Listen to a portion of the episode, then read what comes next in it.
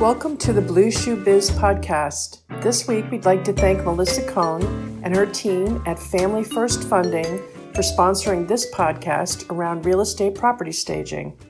Hi, this is Sarah Minardi. I'm here at my listing for sale at fifty-eight Jericho Road in East Hampton. It's in the Georgica Estate section. It's on the market for seven million five hundred ninety-five thousand dollars. And I'm sitting here with Jeff Walski of Iconic Modern Home, and Jeff did the staging in this house and just did a, a really beautiful job. And Jeff, I was hoping that you would talk to us a little bit more about your your concept behind what you've done in the rooms and your your philosophy in, in staging homes, because really when anyone comes into a house to purchase out here in the Hamptons, it's a second home, and they don't want to spend the next year decorating it. So you really seem to take the spaces and make them not just a house but a home. And I thought it would be really lovely if you could answer some questions about what your what your philosophy is on that. Sure. Thank you, Sarah.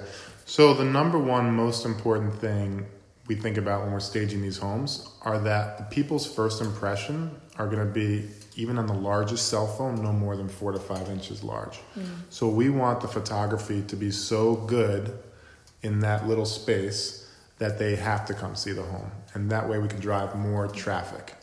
So then the second thing we think about is once people are here, we don't want to disappoint them. That's why I hate when people use virtual staging. Mm. So when the people come in, they want it to be as impressive in the photography as it is in real life, or vice versa. And so what we do is we do all the staging, I say soup to nuts, down to the hand towels, the linens on the beds, the soaps in the dispensers. The plants. Plants, live plant material, nothing fake. All our pieces are completely authentic because we tend to deal in the higher end market where people don't want big box or department store furniture. And everything is for sale. So people can literally come in with their clothing, their toothbrush, and start enjoying the home right away.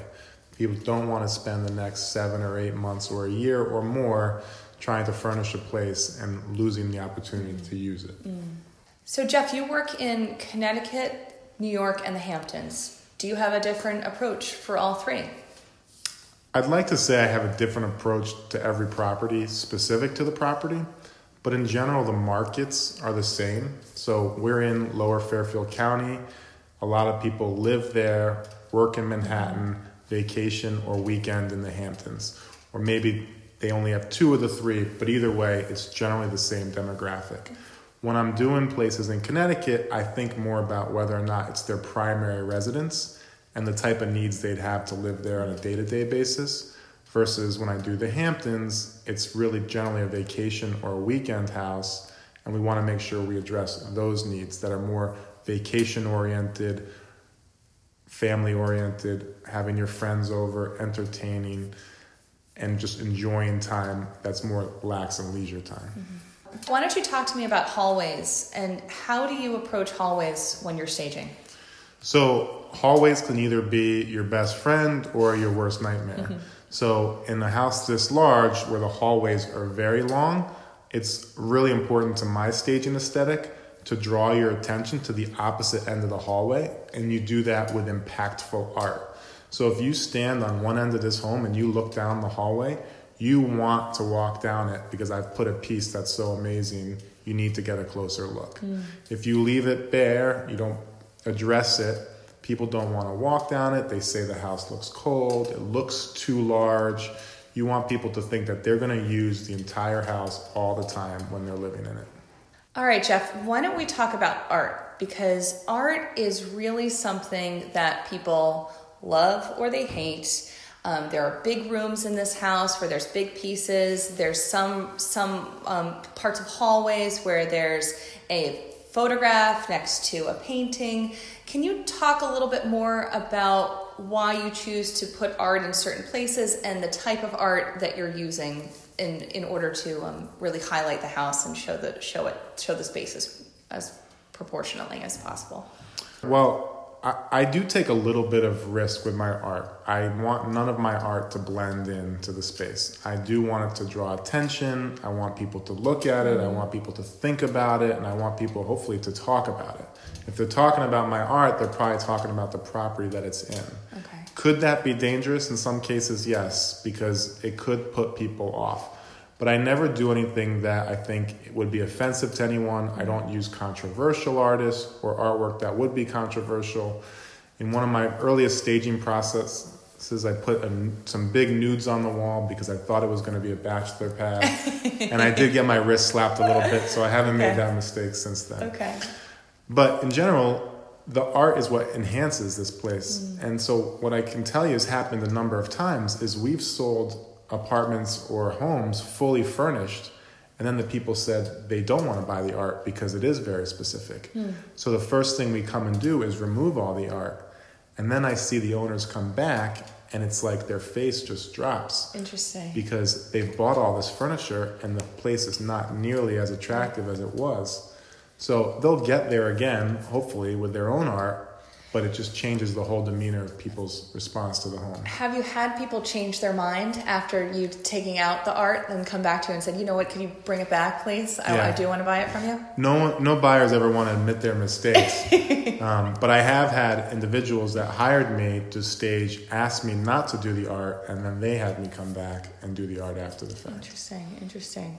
Um, you know, I see that there's there's really a mix of photographs. There's a, you know, a beautiful photograph from the kitchen of the women sit, sitting poolside, which I've seen in a number of homes, and it's uh, it certainly evokes that kind of vacation lifestyle, relaxing lifestyle. But then, you know, there's these really um, vibrant pieces, including the one at the end of the house with the woman's face. Mm-hmm. Can you talk more about how you how you juxtapose those?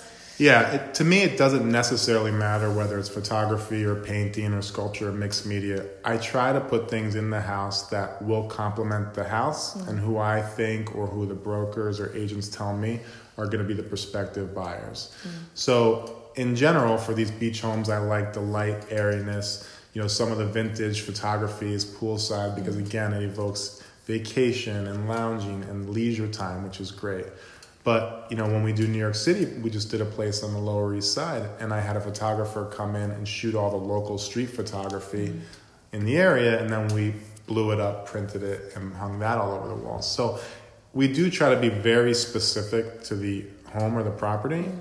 and we try to find art that's going to complement it well. Mm-hmm. That being said, we do take a little bit of risk, mm-hmm. and we really try to get people talking about it.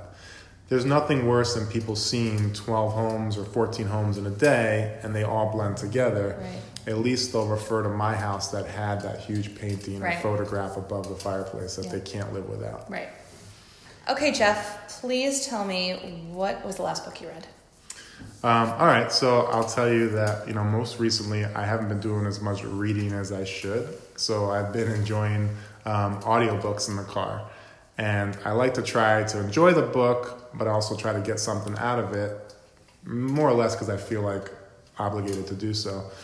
And so I'm listening currently to a book called Crushing It by this guy, Gary V, who's really one of these self-help, you know, gurus. And in general, I'm not that type of person. I mean, people say that I, sometimes I look like Tony Robbins, but I've never seen one of his seminars or...